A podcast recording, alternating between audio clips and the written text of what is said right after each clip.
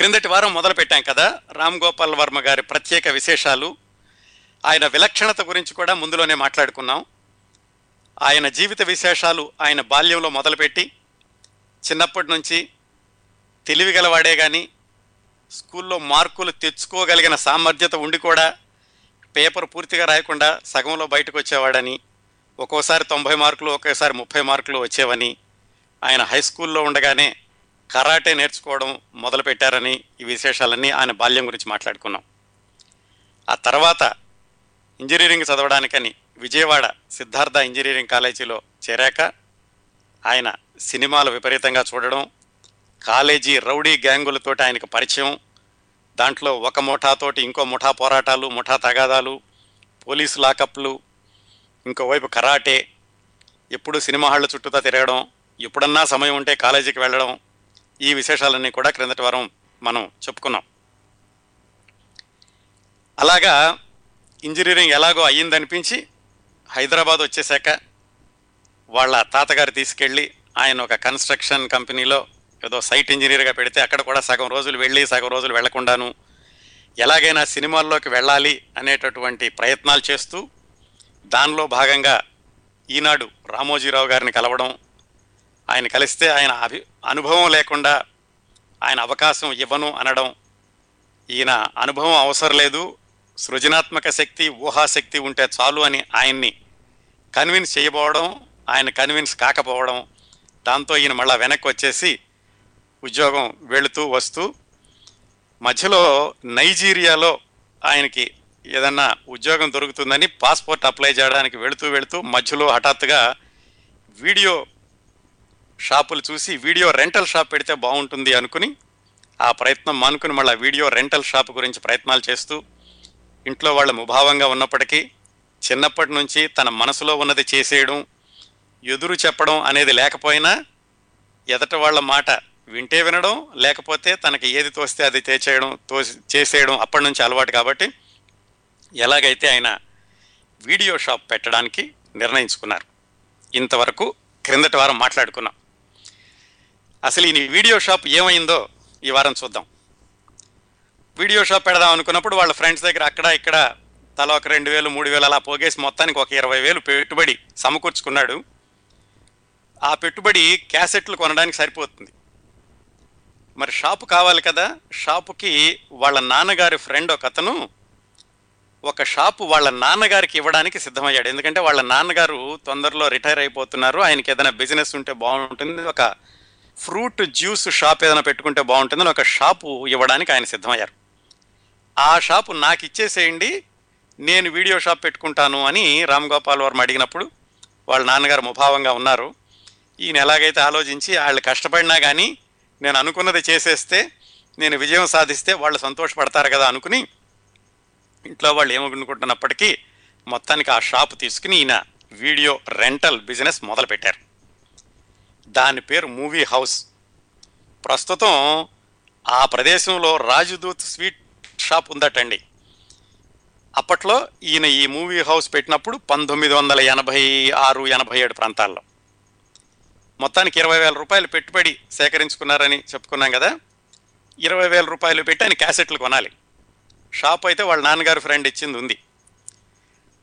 క్యాసెట్లు ఎక్కడ కొనాలి అనుకున్నప్పుడు వీళ్ళ ఫ్రెండ్ వాళ్ళ నాన్నగారు ఒక ఆయన ఈ వీడియో క్యాసెట్లు అమ్మే బిజినెస్లో ఉన్నారు. సరే తెలిసిన వాళ్ళు కదా అని ఆయన దగ్గరికి వెళ్ళి వీడియో క్యాసెట్లు ఒక 10,000 పెట్టి వీడియో క్యాసెట్లు కొన్నాడు. కొంటే ఆయన ఇచ్చిన క్యాసెట్లో సగానికి సగం ప్లే అవ్వకపోవడం, మిగతా సగం వీసీఆర్లో ఇరుక్కుపోవడం, ఇలా రకరకాల సమస్యలతోటి ఆయన కొన్న క్యాసెట్లో సగానికి సగం పాడైపోయినాయి. అంటే 20,000లో 10,000 రూపాయలు షాపు మొదలు పెట్టకుండానే ఆయనకి లాస్ వచ్చేసింది. సరే మిగతా 10,000తోటి ఒక 100-150 క్యాసెట్లు కొని ఆయన షాప్ మొదలుపెట్టారు. పెట్టినప్పుడు అందరూ చెప్పారట, నువ్వు ఇట్లాగా అమీర్పేటలో పెట్టొద్దు, అమీర్పేటలో ఉండేదంతా కూడా మధ్యతరగతి వాళ్ళు, మధ్యతరగతి కంటే తక్కువ వాళ్ళు, వాళ్ళ దగ్గర ఎక్కువ వీసీఆర్లు ఉండవు, అంత హై క్లాస్ వాళ్ళు ఉండే బంజారా హిల్స్ శ్రీనగర్ కాలనీ వాళ్ళందరూనేమో పంజాగుట్టుకు వెళ్తారు, పంజాగుట్టులో అప్పటికే ఫ్యాంటసీ అని ఒక వీడియో షాప్ ఉంది, నీ షాప్కి ఎవరూ రారు, అందుకని నువ్వు పెట్టిన ఉపయోగం ఉండదు, అని అందరూ ఈయన డిస్కరేజ్ చేశారు. అందరూ చెప్పారని మానేస్తే ఈయన రామ్ గోపాల్ వర్మ ఎలా అవుతాడు? ఎవరేం చెప్పినా కానీ ఆయన చేయదలుచుకున్నదే ఆయన చేస్తారు. కాబట్టి ఎలాగైతే వీడియో షాప్ మొదలుపెట్టారు, 10,000 లాస్ వచ్చింది ప్రారంభించకుండానే, మిగతా 10,000తో క్యాసెట్లు కొని షాప్ ఓపెన్ చేశారు. ఆయన ఇక్కడ షాప్ పెట్టడానికి కూడా ఒక కారణం ఏమిటంటే, ఈయన ఫ్రెండ్స్ ఉన్నారు. ఈయన ఫ్రెండ్స్లోనే వీసీఆర్లో ఉన్న వాళ్ళు ఒక 20 మంది ఉన్నారు. కనీసం ఆ 20 మంది తప్పనిసరిగా వస్తారు. ఆ 20 మంది వస్తే రోజుకి క్యాసెట్కి 10 రూపాయలు, ఆ చొప్పున 20 మందితోటి 2,000 వస్తుంది, 200 వస్తుంది రోజుకి. 10, 20, 200, నెలకి 6,000.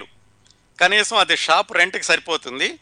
మిగతా పైన వచ్చేదంతా లాభం అని ఇలా లెక్కలేసుకుని ఆ 20 మందిని నమ్ముకుని ఈయన షాప్ మొదలుపెట్టారు. మొత్తానికి షాప్ బాగా పుంజుకుంది. నెల రోజుల్లోనే విపరీతంగా లాభాలు వచ్చినాయి. ఈయన అనుకున్న 6,000 కంటే కూడా 20,000, 25,000 ఆయన సంపాదన తెచ్చుకోగలిగారు మొట్టమొదటి నెలలోనే. ఇక్కడ విచిత్రం ఏమిటంటే, ఈయన ఎవరినైతే 20 మందిని నమ్ముకుని ఈయన షాప్ ఓపెన్ చేశారో, ఆ 20 మందిలో 2-3 తప్పితే ఎవరో రాలేదట ఈయన షాప్కి. ఆ వచ్చిన వాళ్ళు కూడా ఏమిటి, ఈయన దగ్గర తెలిసినాడే కదా అని చెప్పి క్యాసెట్లు ఫ్రీగా తీసుకెళ్ళిపోవడం, లేకపోతే రెంట్ ఇవ్వకపోవడం, ఇలాగా. మరైతే మిగతా డబ్బులన్నీ ఎక్కడి నుంచి వచ్చినాయి అంటే, అసలు ఈయన ఊహించినటువంటి కొత్త వాళ్ళందరూ వచ్చారు. వాళ్ళ వల్ల ఈయనకి 20,000, 30,000 వచ్చినాయి. ఈయన ఎవరినైతే నమ్ముకుని పెట్టారో వాళ్ళు రాలేదు. అందుకని ఆయన ఆత్మకథలో రాసుకున్నారు, ఎప్పుడూ నేను ప్రణాళిక చేసిన పనులేవి కూడా సక్సెస్ అవ్వలేదు. నేను మామూలుగా అనుకోకుండా చేసిన పనులన్నీ కూడా చాలా సక్సెస్ అయినాయి. ఇలాగా నేను ఎలాగైతే నా ఫ్రెండ్స్ వస్తారనుకుని ప్రణాళిక వేసుకున్నాను, వాళ్ళు రాలేదు, కానీ వేరే వాళ్ళు వచ్చారు. అందువల్ల నా వ్యాపారం సక్సెస్ అయింది. కానీ ఒకవేళ ఆ ఫ్రెండ్స్ కనుక లేకపోతే నేను మొదలుపెట్టి ఉండేవాడిని కాదు. ముందులో నాకు మానసికంగా ధైర్యం ఇచ్చింది 20 మంది ఉన్నారు కదా అనేటటువంటి భావం, దాంతో మొదలుపెట్టాను అని రాసుకున్నారు ఆయన. అయితే ఈయన క్యాసెట్లకి అద్దెల కోసం వచ్చేవాళ్ళకి ఏం చేసేవాళ్ళు అంటే, క్యాసెట్ ఇచ్చేటప్పుడు ఆ క్యాసెట్లో ఉన్నటువంటి కథ కూడా ఈయన చెప్పేవాడట వాళ్ళకి. సో వాళ్ళు ఇంటికి తీసుకెళ్ళి క్యాసెట్ చూసి వెనక్కి ఇచ్చేటప్పుడు మళ్ళీ ఈయనకు మాట చెప్పేవాళ్ళట. సినిమా కంటే కూడా మీరు చెప్పిన కథే బాగుంది అని ఈయన మెచ్చుకుంటూ ఉండేవాళ్ళట. మొత్తానికి ఈయన వాక్చాతుర్యం వల్ల అవనివ్వండి, ఈయనకి సినిమాల్లో ఉన్నటువంటి అనుభవంతో వచ్చిన వాళ్ళందరికీ ఆ సినిమా కబుర్లు చెప్పడం వల్ల కానివ్వండి, బాగా సక్సెస్ అయింది. బాగా నడవడం మొదలుపెట్టింది. నెలకి 20,000, 30,000 ఆయనకు ఆదాయం రావడం మొదలుపెట్టింది. ఇంట్లో వాళ్ళు కూడా పర్వాలేదు, కాస్త దోవలో పడ్డాడు, మళ్ళీ ఈ సినిమా పిచ్చి లేకుండా సినిమా డైరెక్షన్ ఇలాంటివి అనకుండా చక్కగా నడుపుకుంటున్నాడని వాళ్ళు కూడా ఆనందించడం మొదలుపెట్టారు. ఇలా ఉండగా ఈయన ఈ షాప్ నడిపేటప్పుడు ఇంకొక అనుభవం జరిగింది ఈయనకి. ఏంటంటే, ఆ రోజుల్లో ఇప్పటికే ఉందనుకోండి, క్యాసెట్లు ఎవరైనా సరే అనుమతి లేకుండా క్యాసెట్లు అంటే దొంగ క్యాసెట్లు రిలీజ్ చేస్తుంటే వాళ్ళని పైరసీ వాళ్ళు పట్టుకునేవాళ్ళు, ఇప్పటికి కూడా పట్టుకుంటున్నారు. అలాగా ఈయన కౌంటర్ మీద ఉన్నప్పుడు ఆఖరి రాస్తా అని ఒక హిందీ సినిమా, అమితాబ్ బచ్చన్ సినిమా, అది పైరసీ క్యాసెట్లు వీళ్ళ షాపులో ఉన్నాయి అని పోలీసులకు తెలిసింది. తెలిసి ఈయన పట్టుకున్నారు. ఈయనే కదా మరి ఓనరు. తీసుకెళ్ళి ఈయన్ని లాకప్లో వేశారు. ఈయనకి లాకప్ కొత్త ఏం కాదు, విజయవాడలో ఉండగా ఒకసారి పోలీస్ లాకప్కి వెళ్ళొచ్చారు కుర్రవాళ్ళ గొడవల్లోనూ. సరే, ఇది రెండోసారి లాకప్లో వేశారు. ఎందుకు? పైరసీ క్యాసెట్ ఉంది అని. కాకపోతే హైదరాబాదు సొంత ఊరు ఉన్న వాళ్ళందరూ ఉన్నారు. వాళ్ళందరూ కూడా ఎలాగా ఇతన్ని విడుదల చేయాలా ఏమి అని ప్రయత్నించారు, కానీ కుదరలేదు. మొత్తానికి ఎలాగైతే ఒక రాత్రి ఆయన లాకప్లో ఉండాల్సి వచ్చింది. ఎందుకంటే పైరసీ క్యాసెట్ ఉందా లేదా దాన్ని కనుక వాళ్ళు నిర్ధారించుకోవాలంటే ప్రతి క్యాసెట్ చూడాలి. క్యాసెట్ మీద పేరు సాధారణంగా ఈ పైరసీ ఉంటే కనుక వేరే పేరేదో ఉంటుంది, సినిమా పేరు ఉండదు కదా. అందుకని పోలీసులు వీడియో షాప్లో ఉన్న క్యాసెట్లన్నింటినీ తీసుకొచ్చి ఒక వీసీఆర్ పెట్టి వాళ్ళంతా రాత్రి ఒకటొకటే చూస్తూ మొత్తానికి ఈయన మాత్రం లాకప్లో పెట్టారు. రామ్ గోపాల్ వర్మ ఆ విధంగా రెండోసారి హైదరాబాద్లో పైరసీ క్యాసెట్ మూలంగా లాకప్లో ఉన్నప్పుడు ఆయన ముందు లోపలికి పంపించారు లాకప్లో. తర్వాత వెంటనే ఇంకో నేరస్తుడిని కూడా పంపించారు. అతనేవో పిక్ పాకెటర్, జేబు దొంగ ఎవరో. మొత్తానికి అతను వచ్చి దర్జాగా చొక్కా తీసేసి అక్కడ పడుకున్నట్టు హాయిగా నిద్రపోతున్నాడట. ఈయనకి మాత్రం మొట్టమొదటిసారి అంటే రెండోసారి కదా, ఇంకా కుర్రవాడు. సరే, అలాగ కూర్చుని తెల్లవారులు ఆలోచిస్తూ కూర్చున్నాడట. అసలు ఈ పోలీసులు ఏమిటి, వీళ్ళ మనస్తత్వం ఏమిటి, ఇతను వచ్చాడు, జేబు దొంగ హ్యాపీగా చక్కగా పడుకున్నాడు, ఏమాత్రం అతనికి దిగులు చింత లేకుండా నిద్రపోతున్నాడు. ఈ నేరస్థితుల మనస్తత్వాలు ఎలా ఉంటాయి ఆయన ఆలోచిస్తూ రాత్రంతా కూర్చున్నాడు. కూర్చుంటే వీళ్ళందరూ క్యాసెట్లు చూస్తున్నారు. ఎక్కడో దొరికింది, వాళ్ళకి క్యాసెట్ దొరికిందో దొరకలేదో మొత్తానికి తెల్లవారయ్యాక ఈయన వదిలిపెట్టారు. వదిలిపెడుతూ ఆ పోలీస్ ఇన్స్పెక్టర్ అన్నాడట ఇతనితోటి, ఈ ప్రొడ్యూసర్లు అందరూ అంతేనండి, వాళ్ళు కోట్లు కోట్లు పెట్టి సినిమాలు తీస్తారు, సినిమాలు తీసి దాంట్లో బోళ్ళంత బ్లాక్ మనీ వస్తుంది, ఎగ్గొట్టేది ఎగ్గొడుతూ ఉంటారు, చిట్టు చివరికి ఒక క్యాసెట్ మీరు ప్యారిసీ చేశారని మీ దగ్గరికి వస్తుంటారు అని చెప్పి మొత్తానికి ఈయన కొంచెం కన్సోల్ చేసి ఆ రాత్రి ఆయన బయటికి పంపించారు. మొత్తానికి ఎట్లాగైతే ఆ విధంగా ఆయన రెండోసారి లాకప్లో ఉండే అనుభవం. అలాగే క్రిందటి వారం చెప్పుకున్నాం, ఈయనకి చిన్నప్పటి నుంచి కూడా మనుషుల మనస్తత్వాలని పరిశీలించడం, వాటిని బేరీజు వేయడం, ముఖ్యంగా ఈ రౌడీలు, గూండాలు, నేరస్తులు ఎందుకు అలా అవుతారు, ఏ ఏ పరిస్థితులు వాళ్ళని అలా ప్రోద్బలపరుస్తాయి, ఇలాంటివన్నీ అధ్యయనం చేయడం ఆయనకి చిన్నప్పటి నుంచి అలవాటు. దాన్ని కొనసాగిస్తూనే ఆ రాత్రి లాకప్లో ఉన్నప్పుడు కూడా ఆయన సమయాన్ని సద్వినియోగం చేసుకుని ఇవన్నీ ఆయన విశ్లేషించుకుంటూ కూర్చున్నాడు. ఆ పోలీస్ ఇన్స్పెక్టర్ వదిలేశాక ఆ పోలీస్ ఇన్స్పెక్టర్ మంచి ఫ్రెండ్ అయ్యాట. ఫ్రెండ్ అయ్యాక ఆయన అప్పటితో ఆ ఎపిసోడ్ అయిపోయినప్పటికీ ఆ తర్వాత చాలా రోజులు మళ్ళీ ఆ పంజాగుట్ట పోలీస్ స్టేషన్కి వెళ్ళి అక్కడ నుంచి ఆ వచ్చే నేరస్తుల్ని, అక్కడికి వచ్చే విచిత్రమైన మనుషుల్ని, వీళ్ళందరినీ ఆయన పరిశీలించడం మొదలుపెట్టాట. ఆయన రాసుకున్నారు ఆయన పుస్తకంలో, సివిల్ ఇంజనీరింగ్ చేసినప్పుడు విన్న పాఠాల కంటే కూడా నేను లాకప్లో నేర్చుకున్నటువంటి పాఠాలే ఎక్కువ విజ్ఞానాన్ని ఇచ్చిన తర్వాత నాకు సినిమాలు తీయడంలోనూ అని.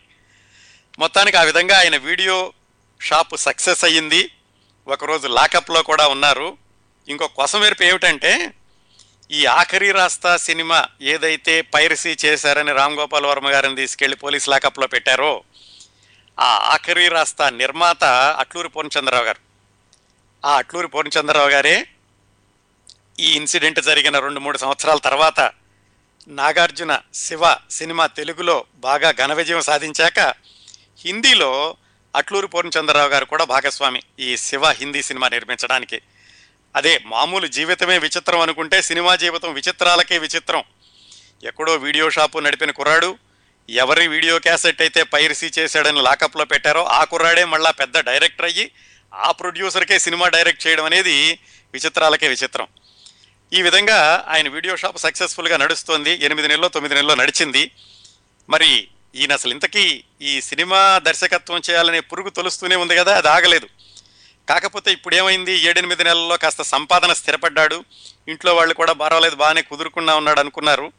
అందుకని కాస్త స్థిరపడ్డాక, కాస్త జేబులో డబ్బులు ఉండడం మొదలుపెట్టాక ఇప్పుడు మళ్ళీ ఆయనకి మళ్ళా ఎలా చేయాలి, సినిమా దర్శకత్వం వైపు ఎలా వెళ్ళాలి అనేటటువంటి ఆలోచనలు మళ్ళీ తిరగదవడం మొదలుపెట్టారు. రామ్ గోపాల్ వర్మ గారి విలక్షణత చెప్పుకున్నాం కదా, ఆయన భావాలే విలక్షణంగా ఉంటాయి. చాలా ఆయన నిర్మోహమాటంగా, మనసులో ఏమీ దాచుకోకుండా, ఆయన ఏమాత్రం నిర్భయంగా మాట్లాడుతూ ఉంటారని. ఆయన కొన్ని ఉదాహరణలు ఏమిటంటే, ఆయన ఎవరో అడిగారు, ఏమండి మీరు చాలా కన్ఫ్యూజింగ్గా చెబుతూ ఉంటారు, ఏదో అర్థమవుతుంటుంది కానీ ఏమి అర్థం కాకుండా ఉంటుంది, ఏమిటి ఈ విచిత్రం అని అడిగితే ఆయన చెప్పారు, నన్ను సరిగ్గా అర్థం చేసుకోకపోవడం వల్ల మీరు కన్ఫ్యూజ్ అవుతున్నారు, అట్లాగే నా మీద మీకు నమ్మకం ఉంది కాబట్టి ఏదో అర్థమైనట్టుగా మీరు ఫీల్ అవుతున్నారు అని చెప్పి ఆయన కన్ఫ్యూజన్ లేకుండానే కొంచెం కన్ఫ్యూజింగ్గా చెప్పారు. ఆయన ఇంకొకళ్ళు అడిగారు, ఏమండి మీ అమ్మా నాన్న మిమ్మల్ని చిన్నప్పుడు ఎందుకు పనికిరాని వాడు అని అనుకుంటూ ఉండేవాళ్ళు, ఎలా పైకి వస్తాడా అని బాధపడుతూ ఉండేవాళ్ళు కదా, మరి మీరు సక్సెస్ అయ్యాక వాళ్ళు ఏమనుకున్నారు అని అడిగితే ఆయన చెప్పాడు, పనికి మాలిన వాళ్ళు కూడా సక్సెస్ అవుతారని మా అమ్మా నాన్న కనిపెట్టారు అని సమాధానం ఇచ్చాడు ఆయన. ఇప్పుడు ఈయన కష్టాలన్నీ వింటున్నాం కదా, ఈయన కాలేజీలో పడినటువంటి కష్టాలు, ఆ గ్యాంగు పోరాటాలు, అలాగే వీడియో షాప్ పెట్టడం, ఉద్యోగానికి సరిగ్గా వెళ్ళపోవడం, ఇవన్నిటినీ గమనించి ఎవరు అడిగారు, ఏమండి మీకున్న నాలెడ్జీని బట్టి చూస్తే మీరు చాలా కష్టాలు పడి నాలెడ్జీ తెచ్చుకున్నారని మాకు తెలుస్తోంది అని అడిగినందుకు ఆయన ఏం చెప్పారంటే,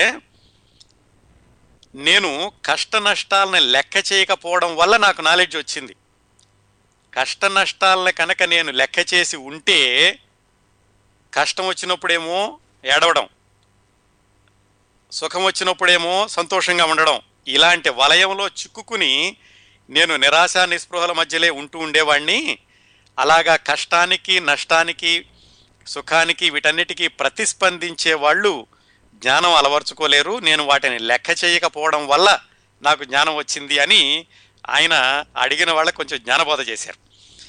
ఇలాంటి విలక్షణమైనటువంటి భావాలు ఆయన ఏమాత్రం మొహమాటం లేకుండా ఆయన చెప్పదలుచుకున్నది చెప్పేసేయడం, చేసేది చేసేసేయడం, ఇలాంటి లక్షణాలు ఉన్న రామ్ గోపాల్ వర్మ గారు అసలు ఈ సినిమాల్లోకి ఎలా ప్రవేశించారు? వీడియో లైబ్రరీ నుంచి. వీడియో లైబ్రరీ నడుస్తూ ఉండగా అక్కడికి అప్పట్లో చాలా తక్కువ ఉండేవి వీడియో రెంటల్ లైబ్రరీసు, అందుకని పెద్ద పెద్ద వాళ్ళు కూడా అన్ని షాపులకి వెళ్ళి వీడియో క్యాసెట్లు రెంట్లు చేసుకుంటూ ఉండేవాళ్ళు. ఆ విధంగా ఈయన షాపుకి అక్కినే నాగేశ్వరరావు గారు అల్లుడు, అంటే నాగార్జున గారి బావగారు యార్లగడ్డ సురేంద్ర గారని, ఆయన కూడా వస్తూ ఉండేవాడు ఈయన దగ్గర క్యాసెట్లు తీసుకెళ్ళడానికి. వస్తూ ఉండగా ఆయనతోటి కొంచెం పరిచయం ఏర్పడింది రామ్ గోపాల్ వర్మ గారికి. అదే సందర్భంలో వాళ్ళ నాన్నగారు ఒకసారి చెప్పారు రామ్ గోపాల్ వర్మ గారికి, ఏమనంటే నాగార్జునకి కొత్త సినిమా కథ కోసం వాళ్ళ అన్నయ్య వెంకట్ వెతుకుతున్నారు అని ఏదో మాటల మధ్యలో రామ్ గోపాల్ వర్మ గారికి చెప్పారు. చెప్పుకున్నాం కదా వాళ్ళ నాన్నగారు అన్నపూర్ణ స్టూడియోలో పనిచేసేవాళ్ళు అని. ఇంట్లో నాన్నగారు చెప్పిన మాట షాపుకి యార్లగడ్డ సురేంద్ర గారు వస్తూ ఉండడం, దీంతో ఒకరోజు ఆయన సురేంద్ర గారిని అడిగారు, ఏమండి వెంకట్ గారు ఇలా కథ కోసం వెతుకుతున్నారట కదా, నా దగ్గర ఒక కథ ఉంది, మీరు ఒకసారి ఆయనతో నాకు ఇంటర్వ్యూ ఇప్పించండి, ఆయన దగ్గరికి వెళ్ళి నా దగ్గర ఉన్న కథ చెప్తాను, నాగార్జున గారికి ఏమైనా పనికి వస్తుందేమో అని మొత్తానికి ఎలాగైతే సురేంద్ర గారిని ఒప్పించగలిగి వెంకట్ గారి అపాయింట్మెంట్ తీసుకోగలిగారు. ఎందుకు? నాగార్జున గారి కొత్త సినిమాకి కథ చెప్పడానికి, దర్శకత్వం కోసం కాదు. సరే ఆయన దగ్గర వెంకట్ గారి ఇంటర్వ్యూ దొరికింది, ఆయన దగ్గరికి వెళ్ళి ఒక కథ చెప్పారు. ఆ కథ ఏమిటంటే ఆయన తర్వాత తీసిన రాత్రి అనే సినిమా కథ. ఆయన కథ అంతా విన్నారు, బాగానే ఉంది అబ్బాయి, మంచి సస్పెన్సు థ్రిల్లింగు అంతా ఉంది, కానీ తెలుగు సినిమాల్లో ఇలాంటివి పనికిరావు ప్రస్తుతం నడుస్తున్నటువంటి ట్రెండ్లోను అని ఆయన తిరగొట్టారు. హీరో ఓరియంటెడ్గా ఏదైనా కథ ఉంటే చెప్పండి అని వెంకట్ అడిగారు. ఇదేమన్నాడంటే ఇదిగోండి నేను ఇప్పుడే రాసుకొస్తానని చెప్పి చాలా కొద్ది సమయంలోనూ అదే రోజో మర్నాడో మళ్ళా గబగబా ఇంకో కథ తయారు చేసుకుని వెళ్ళారు. ఆ కథ తయారు చేయడానికి కారణం ఆయన కాలేజీలో ఎదుర్కొన్నటువంటి రౌడీలు, రౌడీ గ్యాంగులు, ఆ అనుభవాలు, ఆ పాత్రలు, వాటితోటి తర్వాత కొన్ని అర్ధసత్య, అర్జున్, కాలచక్ర ఇలాంటి హిందీ సినిమాలు, వీటన్నింటికీ మించి ఆయనకి రిటర్న్ ఆఫ్ ది డ్రాగన్ అని ఆ సినిమా నేను చాలా 20-30 సార్లు చూశాట హై స్కూల్లో ఉండగానే. ఆ రిటర్న్ ఆఫ్ ది డ్రాగన్ కథని తీసుకుని వీటన్నిటినీ కలిపి కలగాపులగం చేసి ఆయన కాలేజీ అనుభవాలన్నీ కలిపి కథ తయారు చేశారు. అదే మనం చూసిన శివ సినిమా కథ. ఈ రిటర్న్ ఆఫ్ ది డ్రాగన్ కథ చూసుకుంటే బ్రూస్లీ హీరో, అది కూడా చెప్పుకున్నాం, ఈయనకి చిన్నప్పటి నుంచి బ్రూస్లీనే దేవుడు, బ్రూస్లీ జీవన విధానం, బ్రూస్లీ చెప్పినటువంటి మాటలు, ఈయన బాగా వంట పట్టించుకోవడమే కాకుండా ఈయన దగ్గరున్న మిత్రులందరికీ కూడా అవే చెబుతూ బ్రూస్లీ లాంటి వాడే సాధారణ వ్యక్తి అసాధారణమైన పనులు చేయగలిగినప్పుడు తలుచుకుంటే మనం కూడా ఎలాంటి విజయాలైనా సాధించవచ్చు అని వాళ్ళకి చెప్తూ ఉండేవాడని కూడా మనం చెప్పుకున్న క్రిందటి వారం. ఈ రిటర్న్ ఆఫ్ ది డ్రాగన్ కథ మీకు గుర్తుండే ఉంటుంది. బ్రూస్లీ హాంకాంగ్ నుంచి రోమ్కి వస్తాడు, అక్కడ ఒక చైనీస్ రెస్టారెంట్లో పనిచేస్తుంటాడు. ఆ రోమ్లో ఉండే లోకల్ గుండాలు ఆ చైనీస్ రెస్టారెంట్ ఓనర్ని అల్లరి చేస్తూ ఉంటారు, వేధిస్తూ ఉంటారు.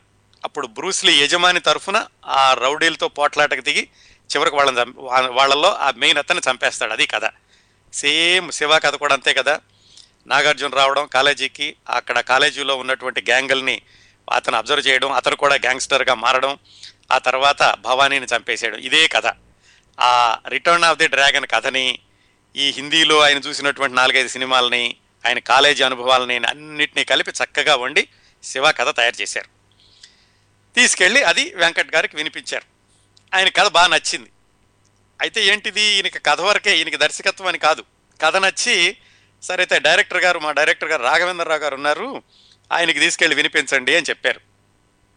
సరే ఈయన కథ తీసుకుని రాఘవేంద్రరావు గారి దగ్గరికి వెళ్ళాడు. ఇదంతా చేస్తే ఆయన వయసు అప్పటికి 25-26 సంవత్సరాలు. రాఘవేంద్రరావు గారి దగ్గరికి తీసుకెళ్తే రాఘవేంద్రరావు గారు కథ అంతా విన్నారు. చాలా బాగుంది అబ్బాయి, నువ్వు కుర్రాడివి, మంచి ఎక్స్పెరిమెంటల్ మూవీ రాసావు, ఇది ప్రయోగాత్మకంగా ఉంటుంది కానీ నాగార్జునకి సరిపోదు, పైగా ఇప్పుడున్న ట్రెండ్లో ఈ శివ కథ కూడా తెరక పనికిరాదు అని చెప్పారు ఆయన.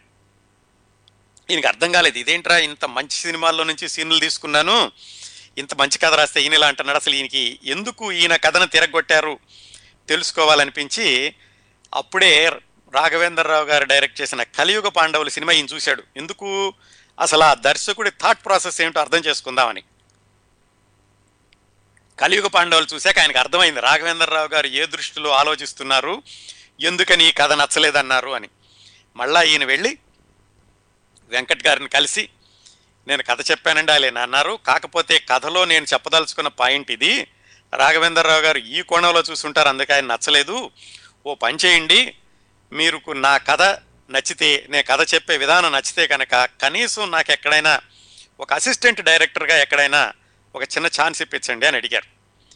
ఏంటంటే అసిస్టెంట్ డైరెక్టర్గా వెళితే నెమ్మదిగా ఆ దశలన్నీ దాటుకుంటూ డైరెక్టర్ అయితే ఈ సేవా కథను తనే డైరెక్ట్ చేసుకోవచ్చు ఫ్యూచర్లో అనేది ఆయనకి ఎక్కడో అంతరాల్లో ఉంది.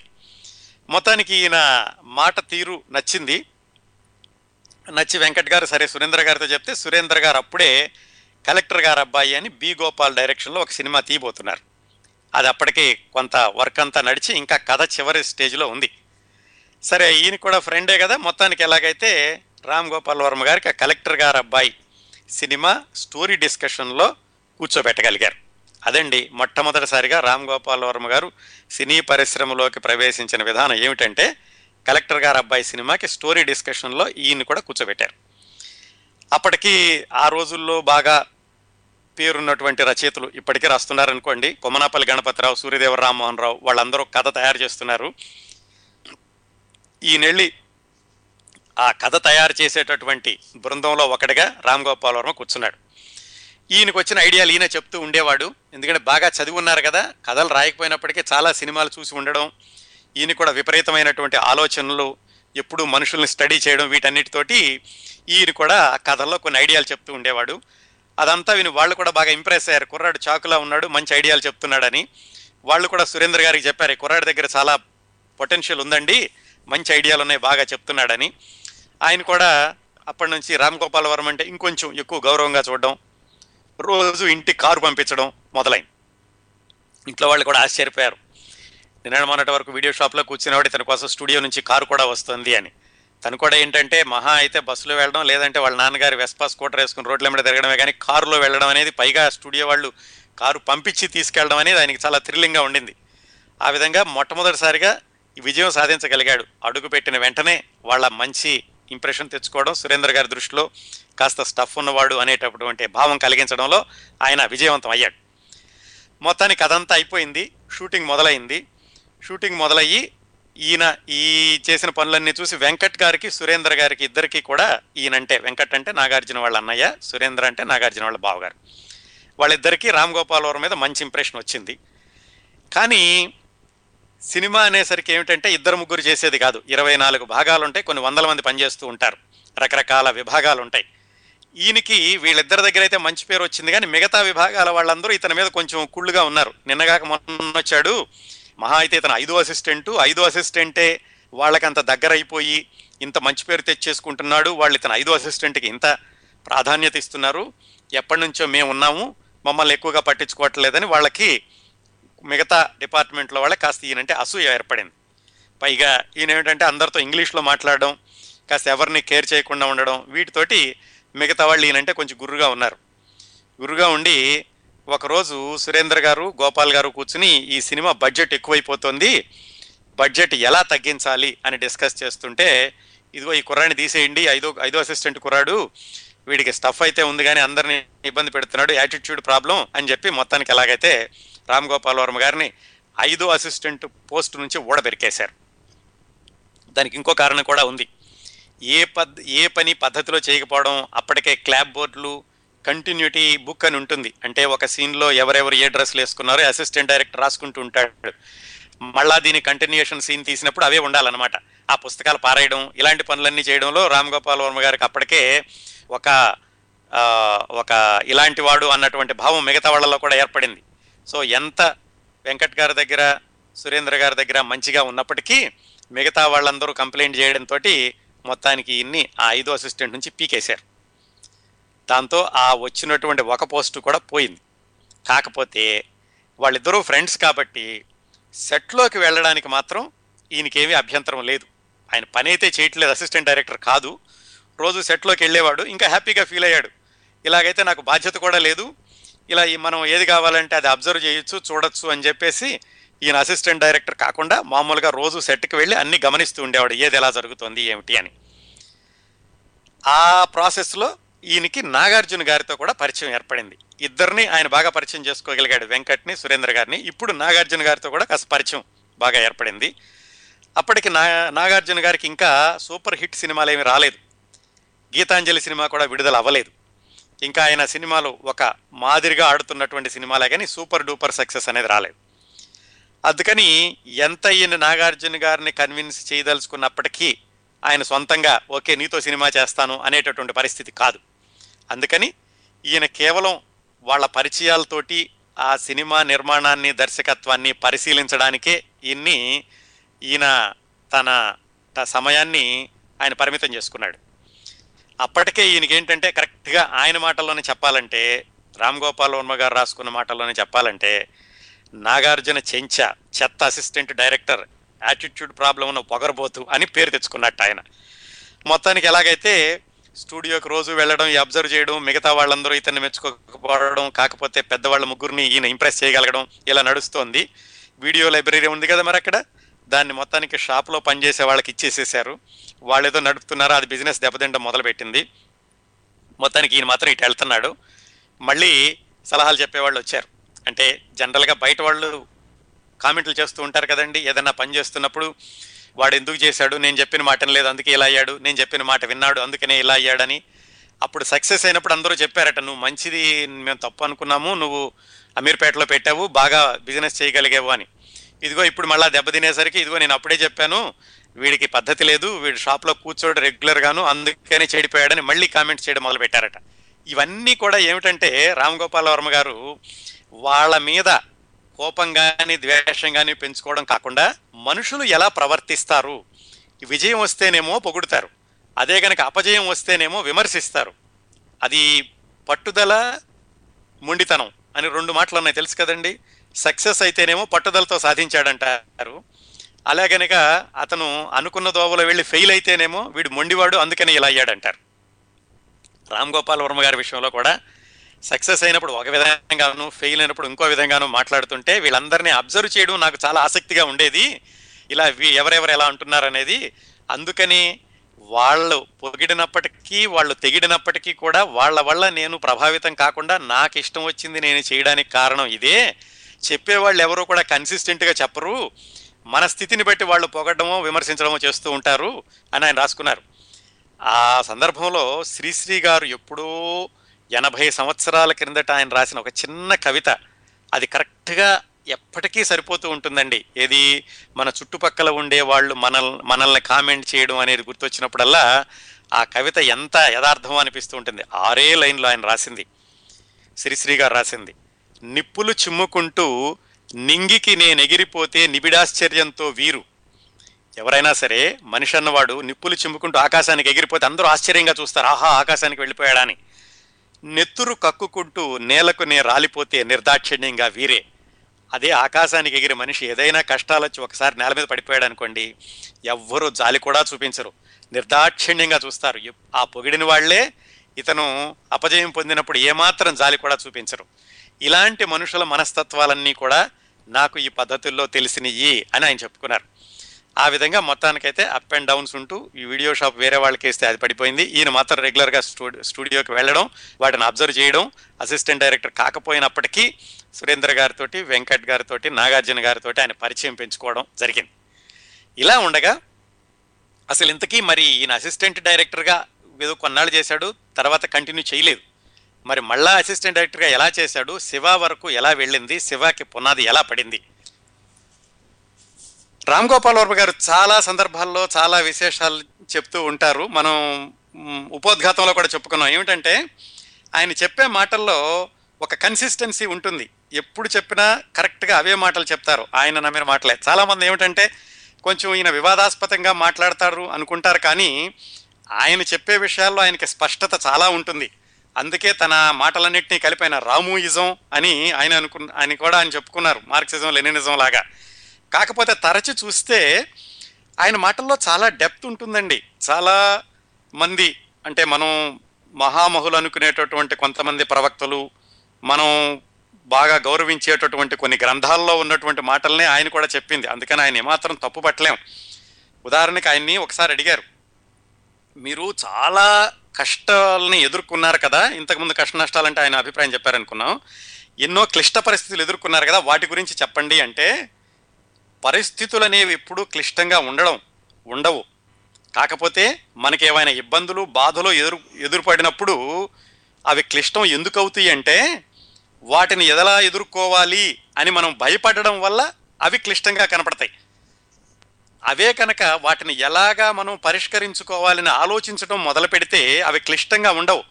సమస్యని పరిష్కరించడం అనేది ఆలోచనతో వెళ్ళాలి, కానీ మదన పడుతూ ఉండడం వల్ల అవి క్లిష్టంగా అనిపిస్తాయి.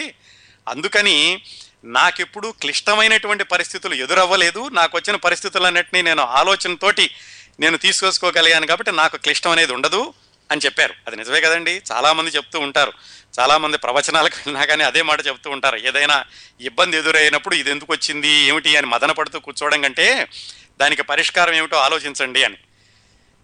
అలాగే ఆయన్ని ఇంకో మాట అడిగారు, మీరు డెసిషన్స్ ఎలా తీసుకుంటారు, ఏదైనా ఈ సినిమా తీద్దాము ఈ సినిమా తీయకూడదు, పలానా పని చేయాలి పలానా పని చేయకూడదు అనేటటువంటి నిర్ణయం ఎలా తీసుకుంటారు అని అడిగిన దానికి ఆయన ఏం చెప్పారంటే, ముందు జీవితంలో ఎక్కడికి వెళ్ళాలో నిర్ణయించుకున్నాక ఆగకుండా పరిగెత్తడమే ఒక మనిషి చేయాల్సిన పని.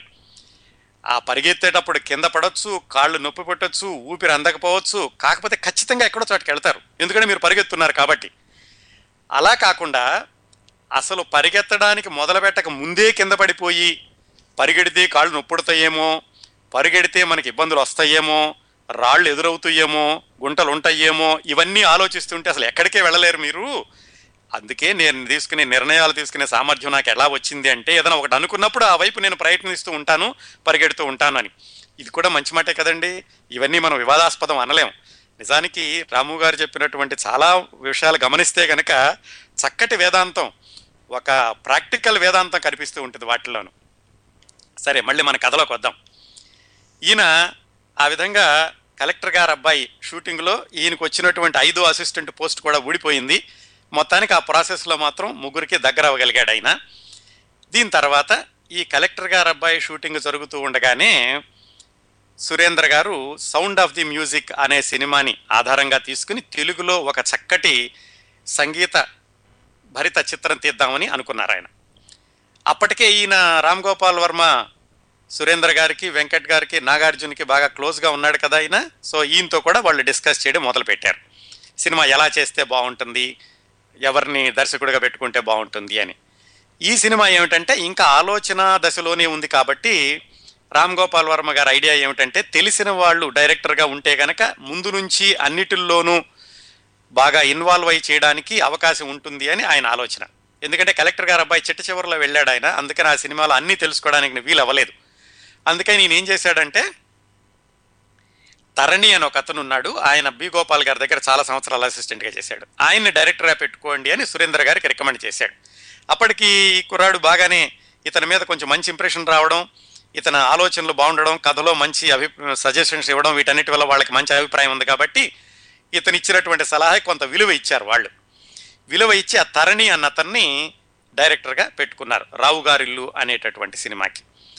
చెప్పుకున్నాం కదా, ఈయనకేంటంటే ముందు నుంచి కూడా తెలిసిన వాళ్ళు ఉంటే కనుక ఎక్కువ నేర్చుకోవడానికి ఉంటుంది, తను వెనకాలండి తనే దాదాపు డైరెక్ట్ చేసినట్టుగా చేయొచ్చు అని చెప్పేటటువంటి దీంతో ఆ రికమెండేషన్ ఇచ్చారు. అది సక్సెస్ అయ్యింది.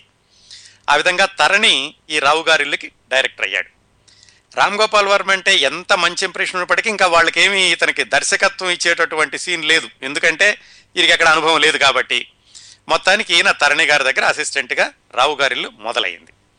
చాలా ఫాస్ట్గా ఉండేవాడు ఈయన, కబుర్లు చెప్పడం ముఖ్యంగా, ఈయన కబుర్లకు అందరూ పడిపోతూ ఉండేవాళ్ళు.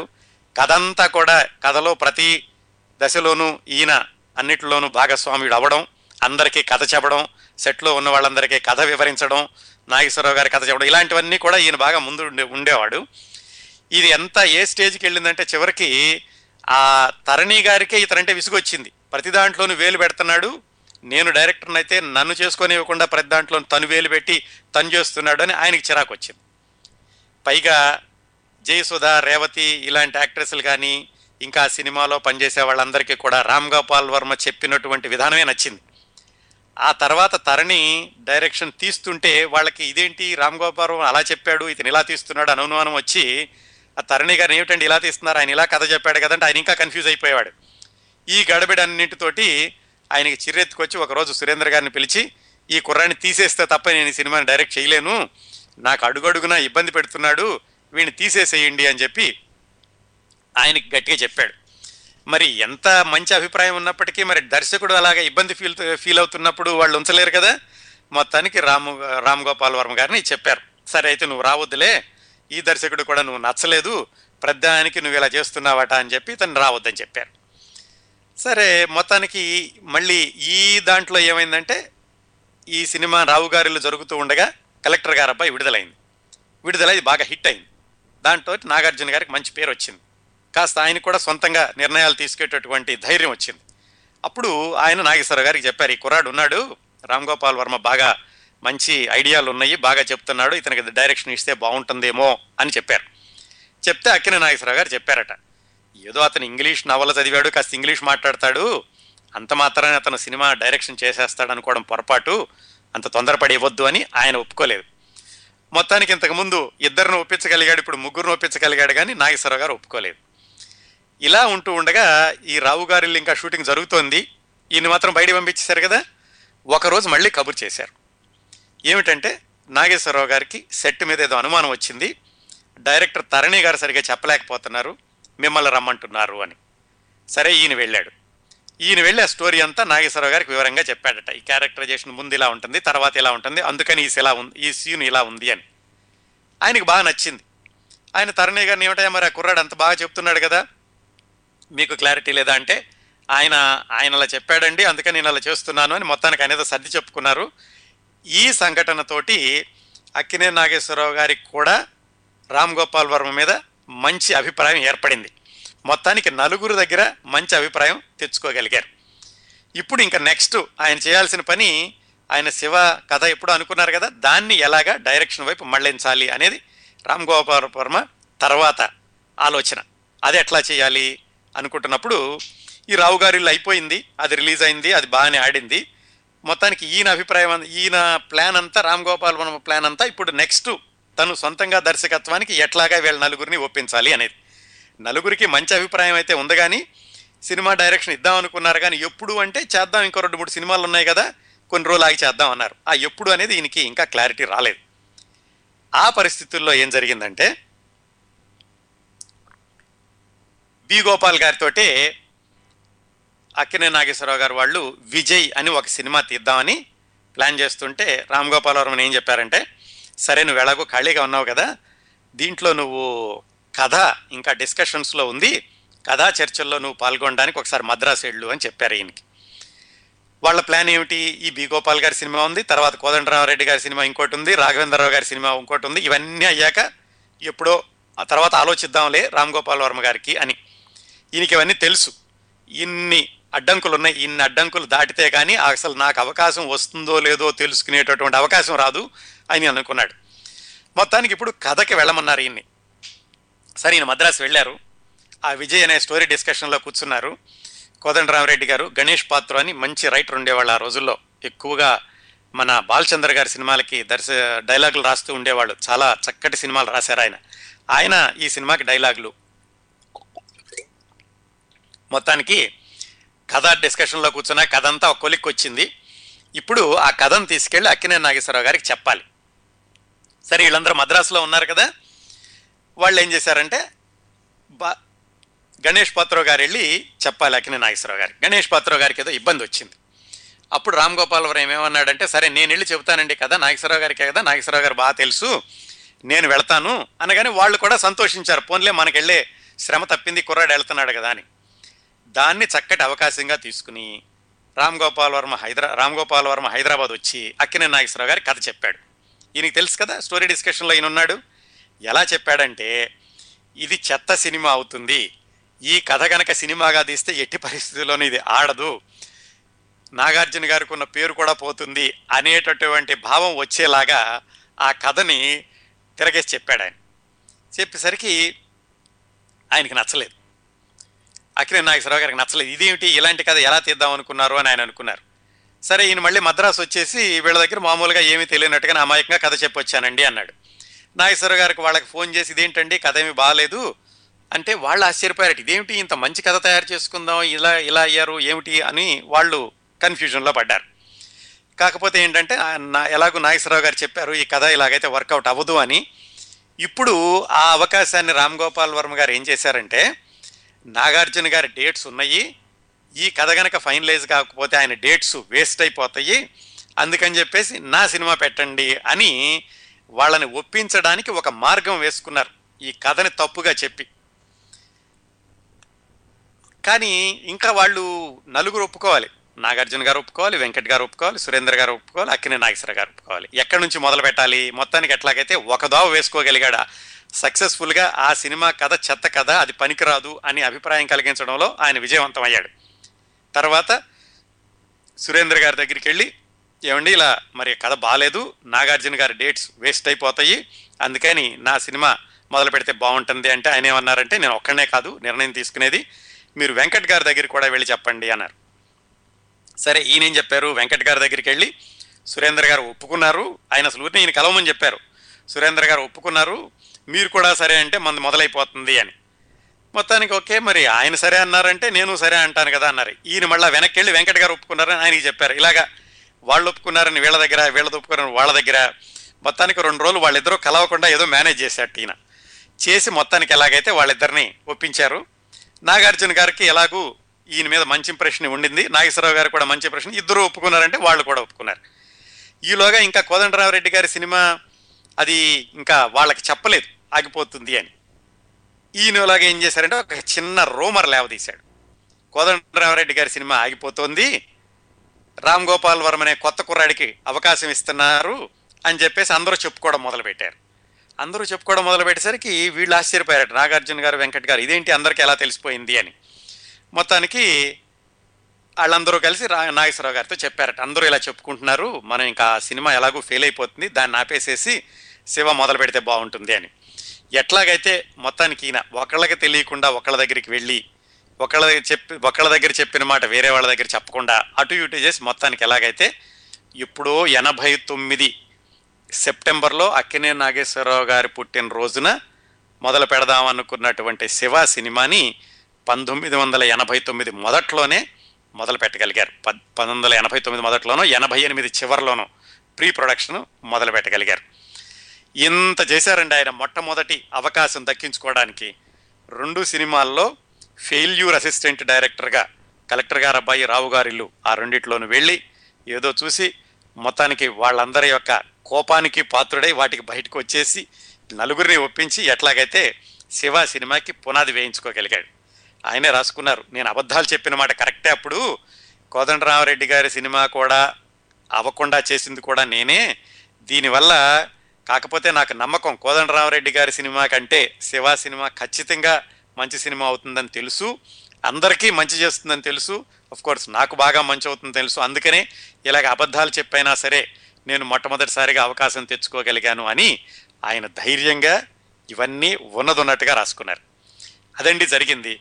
శివ సినిమా పునాది వేయడానికి ఇంత కథ ఉంది వెనకాల.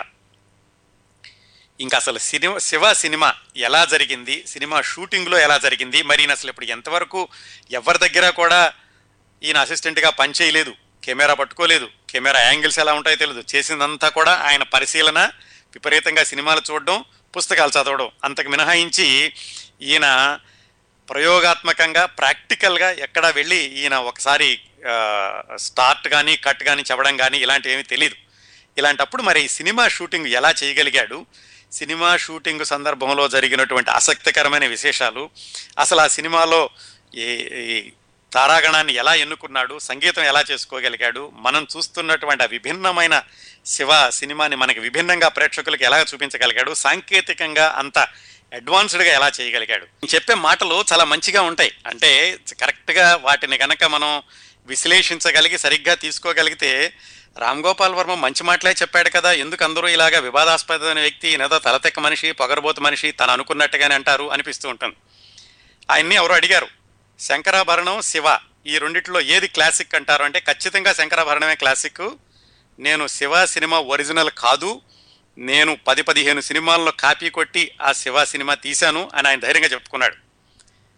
అలాగే ఆయన్ని ఇంకొకళ్ళు ఎవరో అడిగారు, మీరు ఎందుకండి ప్రతిసారి రిస్క్ తీసుకుంటారు, ఫెయిల్ అవుతుంది సినిమా అని తెలిసి కూడా తీస్తూ ఉంటారు, ఒక్కొక్కసారి ఫెయిల్ అయిన సినిమా ఎందుకు ఫెయిల్ అయిందో చూడకుండా మళ్ళీ అలాంటి సినిమాని మళ్ళీ ఎలా తీస్తారు, ఇలాంటి రిస్క్ ఎందుకు తీసుకుంటారు, ఈ ధైర్యం ఎక్కడి నుంచి వచ్చింది అని అడిగారు ఎవరినో. ఆయన చెప్పాడు, దీనికి ఎన్కౌంటర్ స్పెషలిస్ట్ దయానాయక్ అని ఒక ఆయన ఉన్నాడు, ఆయన అందరిని ఎన్కౌంటర్ చేస్తూ ఉండేవాడు. ఆయన చెప్పిన మాటే నేను చెబుతాను. ధైర్యం నాకు ఎలా వచ్చిందంటే, క్రికెట్ ఆడేటప్పుడు బ్యాట్ ఎత్తిన వాడు బంతిని బాదితే సిక్సర్ అయినా వెళుతుంది, లేదా ఆయన అవుట్ అయినా అవుతాడు. ఏదో పని చెయ్యాలి క్రికెట్ ఆడేవాడు. అంతేకాదు నీ వికెట్ కాపాడుకోవాలని చెప్పి డిఫెన్స్ ఆడుతూ కూర్చుంటే అంతకంటే నిస్సార జీవితం ఇంకోటి ఉండదు. అందుకని బ్యాట్ లేపిన ప్రతిసారి నేను ఏదైనా సిక్సర్ అన్నా కొడతాను, అవుట్ అయినా అవుతాను, ఏదో పని చేస్తూ ఉంటాను, అందుకని నేను ధైర్యంగా నిర్ణయాలు తీసుకుంటాను అని విలక్షణంగా, విభిన్నంగా, వివాదాస్పదంగా చెప్పినప్పటికీ ఆయన చెప్పే మాటల్లో చాలా మంచి ఉంటుంది, జీవిత సారం ఉంటుంది అనడానికి మచ్చుకి ఈ రెండు ఉదాహరణలు చెప్పాను. సరే, మళ్ళా మనం శివ విశేషాలకు వద్దాం. ఆయన ఏ విధంగా ఇలాగైతే ఆయన శివకి పునాది వేసుకోగలిగారు, అందరిని ఒప్పించగలిగారు. ఆ సినిమా శివ అనుకున్నాక కథ ఈయన దగ్గర రెడీగా ఉంది కదా. అంతకుముందే 4-5 హిందీ సినిమాలు, రిటర్న్ ఆఫ్ ది డ్రాగన్ ఆ ఇంగ్లీష్ సినిమా, దాన్ని తీసుకుని ఈయన కాలేజీ ఇవన్నీ కలిపి ఒక కథ రాసుకున్నాడు. ఆయన మొట్టమొదట్లోనే వెంకట్ గారిని ఒప్పించారని చెప్పుకున్నాం కదా. ఇంక ఇప్పుడు సినిమా ఓకే అన్నాక, మొదలు పెట్టండి అన్నాక ప్రీ ప్రొడక్షన్ పనులు మొదలైనవి. దాంట్లో మొదటగా చేయాల్సింది కథకి మాటలు రాయించుకోవాలి. ఈయన తనికెళ్ళ భరణి గారిని పిలిచారు రామ్ గోపాల్ వర్మ మాటలు రాయడానికని. తనికెళ్ళ భరణి గారు అంతకుముందు ఆయనకి రావు గారిల్లు షూటింగ్ సమయంలో పరిచయం. ఆ రావు గారిల్లు కథ డిస్కషన్స్లో తనికెళ్ళ భరణి గారు కొంతకాలం పనిచేశారు. అందుకని ఆ పరిచయంతో ఆయన్ని పిలిచారు ఒకరోజు. సో రామ్ గోపాల్ వర్మ గారు మాటలు రాయడానికని తనికెళ్ళ భరణి గారిని పిలిచారు. తనికెళ్ళ భరణి గారు రావు గారిల్లప్పుడే ఈ కుర్రాడిని చూశారు. కుర్రాడు ఏమిటంటే నిశ్శబ్దంగా ఉండేవాడట, లేకపోతే ఉన్నటువంటి కనుక నోరు విప్పితే కనుక ఇంగ్లీష్ మాటలు మాట్లాడుతూ ఉండేవాడు. ఆయన వచ్చి కూర్చున్న కథ అంతా చెప్పారు. కథ చెప్పాక ఆయనకి నచ్చింది అని చెప్పాక సరే వెళ్ళి డైలాగ్స్ రాసుకొచ్చారు.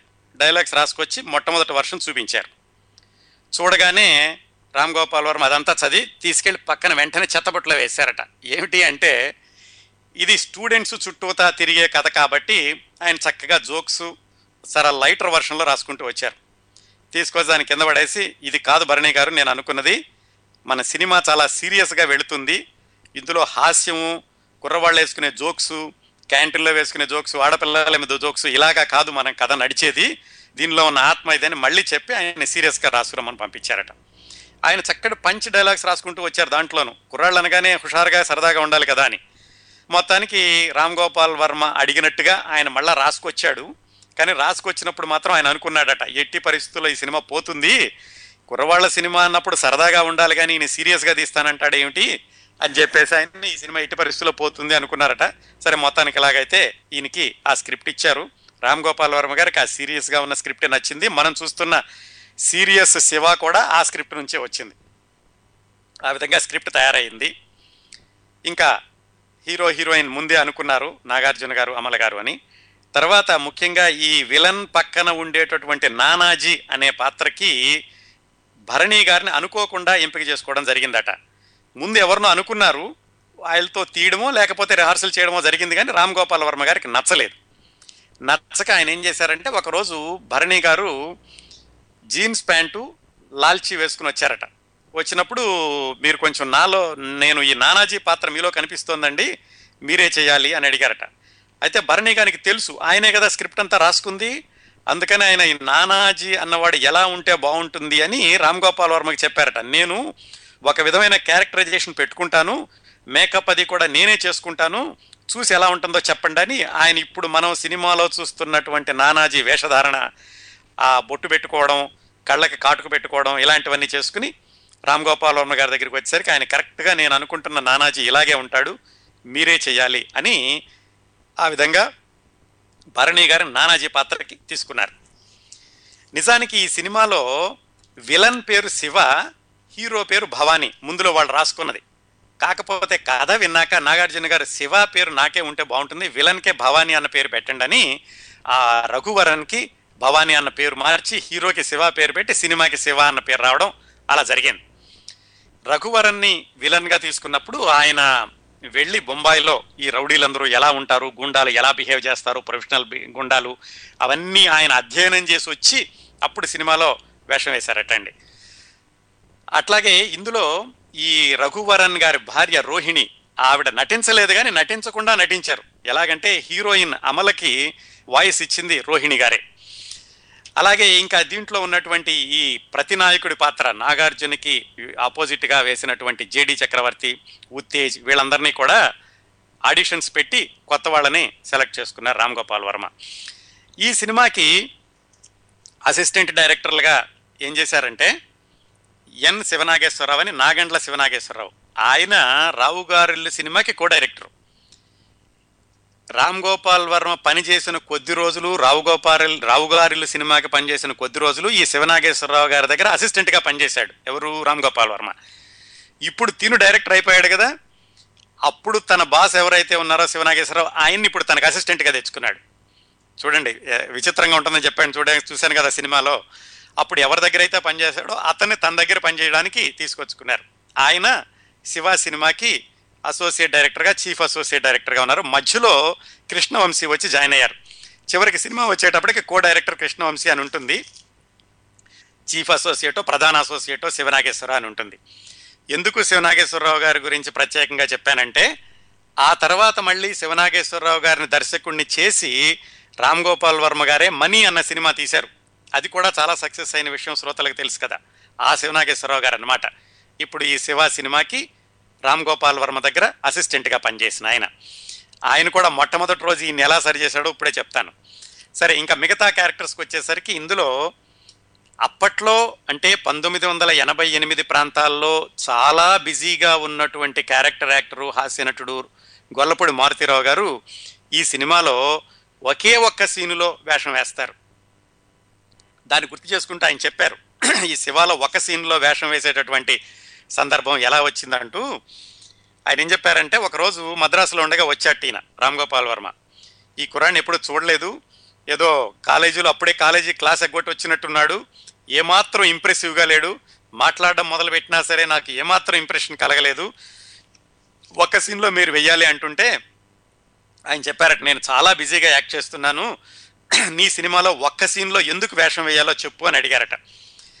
అంటే రామ్ గోపాల్ వర్మ చెప్పేటప్పుడు, ఇందులో ఉన్న మీ క్యారెక్టరు నిజానికి సినిమా అంతా ఉండాల్సింది, కాకపోతే మీ క్యారెక్టర్ ఆ ఒక్క సీన్లో వచ్చి చనిపోవడం వల్ల విలన్ క్యారెక్టర్ ఎలివేట్ అవుతుంది, ఆ విధంగా మీరు చివరి వరకు కనిపిస్తూ ఉంటారు, కనిపించకుండా వినిపిస్తూ ఉంటారు, ఆ విధంగా మీ పాత్ర చాలా ప్రాధాన్యత ఉంటుంది అని మారుతీరావు గారిని కన్విన్స్ చేయగలిగాడు.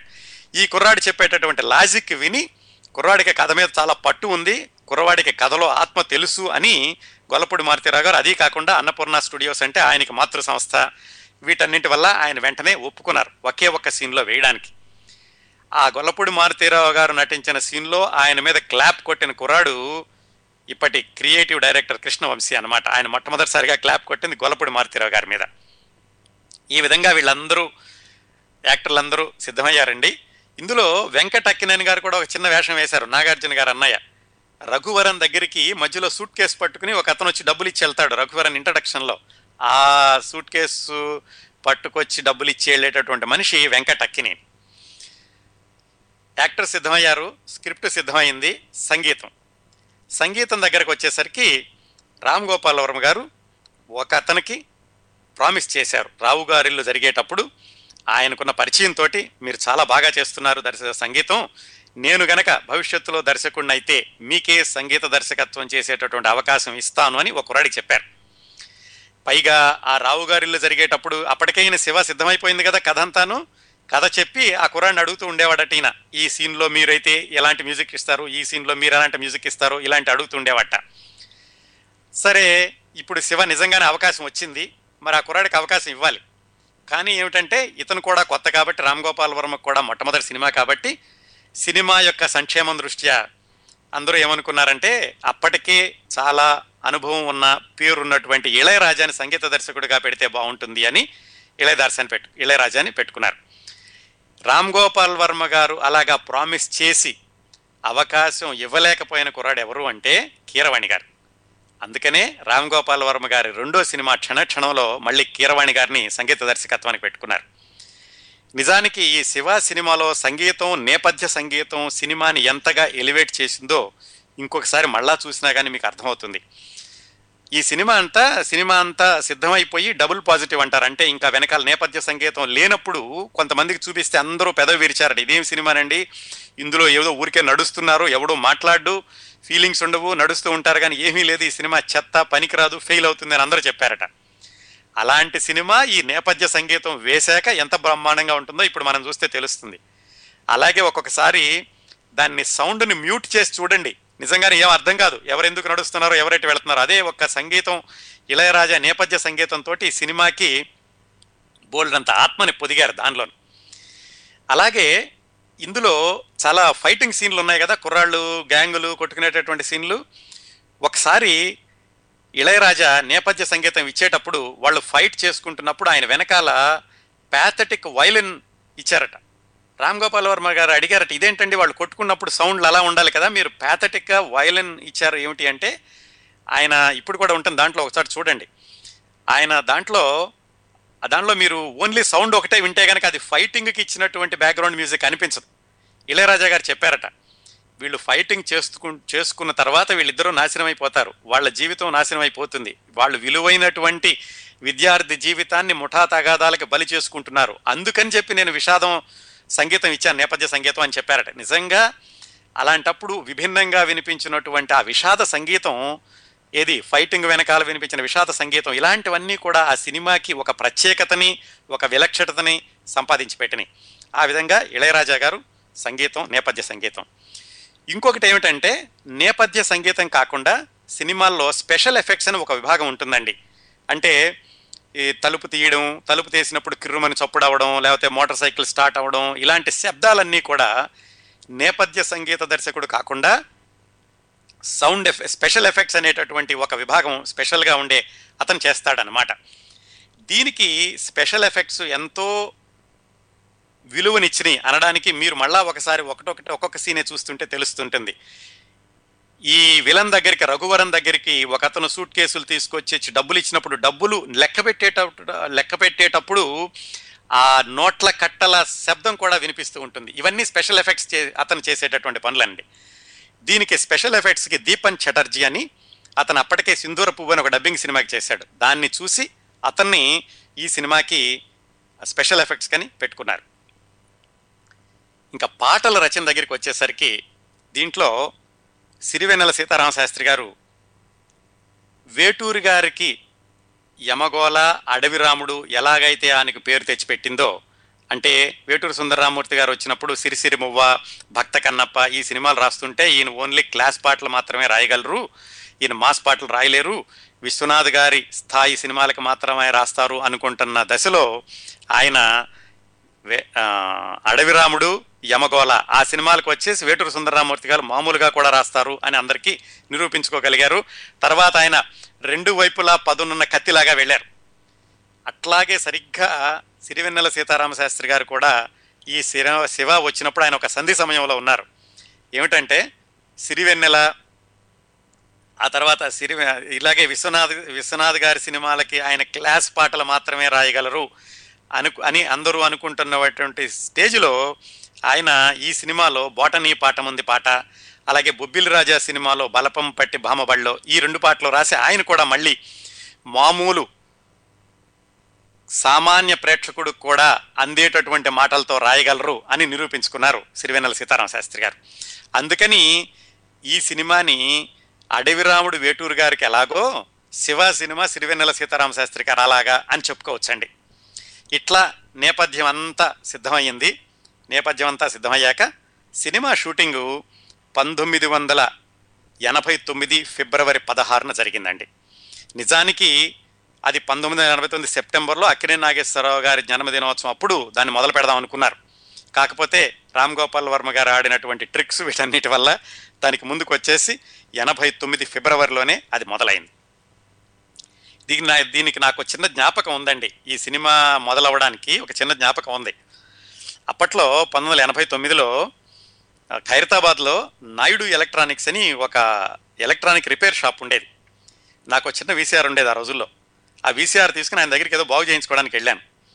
ఆ వెళ్ళి ఒక 4-5 సార్లు వెళ్ళినప్పుడు ఒకరోజు అక్కడ ఉండగా ఒక ఖద్దరు బట్టలు వేసుకున్న ఆయన వచ్చారు.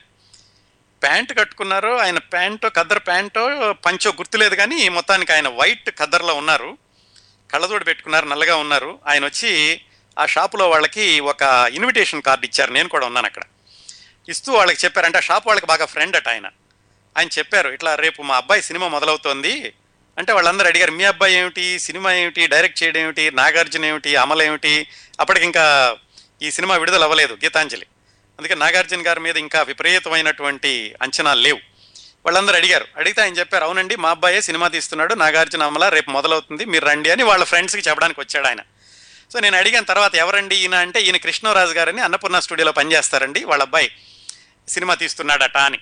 మామూలుగా జరిగిన సంఘటన, అసలు దానికి ఏమాత్రం విలువలేని సంఘటన. చాలా రోజుల తర్వాత మళ్ళీ సంవత్సరం తర్వాత తెలిసింది ఏంటంటే ఆ కృష్ణరాజు గారే ఈ రామ్ గోపాల్ వర్మ గారు మొదలుపెట్టిన శివ సినిమా ముందు రోజు అలాగా ఆ రోజు ఆయన అక్కడ చూడడం జరిగింది అనమాట. ఇదో చిన్న జ్ఞాపకం. శివ సినిమా షూటింగ్ అనగానే అది గుర్తొస్తూ ఉంటుంది. సరే, ఆ రోజు షూటింగ్ మొదలుపెట్టారు. అక్కినే నాగేశ్వరరావు గారు కెమెరా స్విచ్ ఆన్ చేశారు. తర్వాత వీళ్ళ నాన్నగారు రామ్ గోపాల్ వర్మ గారి నాన్నగారే మొట్టమొదటి క్లాప్ ఇచ్చారు. ఆ విధంగా సినిమా మొదలైంది. సినిమా మొదలయ్యాక ఈయనకి రామ్ గోపాల్ వర్మ గారికి మొట్టమొదటి నుంచి కూడా ఏమి తీయదలుచుకున్నారో ఆయనకి విపరీతమైనటువంటి క్లారిటీ ఉంది. ఎక్కడా కన్ఫ్యూజన్ లేదు ఏ సీను ఎలా తీయాలి అనే దాని మీద. అందుకని ఇది స్టూడెంట్స్కి సంబంధించింది కాబట్టి ఒక కాలేజీ కావాలి. ఆ కాలేజీ కోసం ఏం చేశారంటే సికింద్రాబాద్లో కీస్ గర్ల్స్ హై స్కూల్ అని ఉంది, దాన్ని తీసుకున్నారు.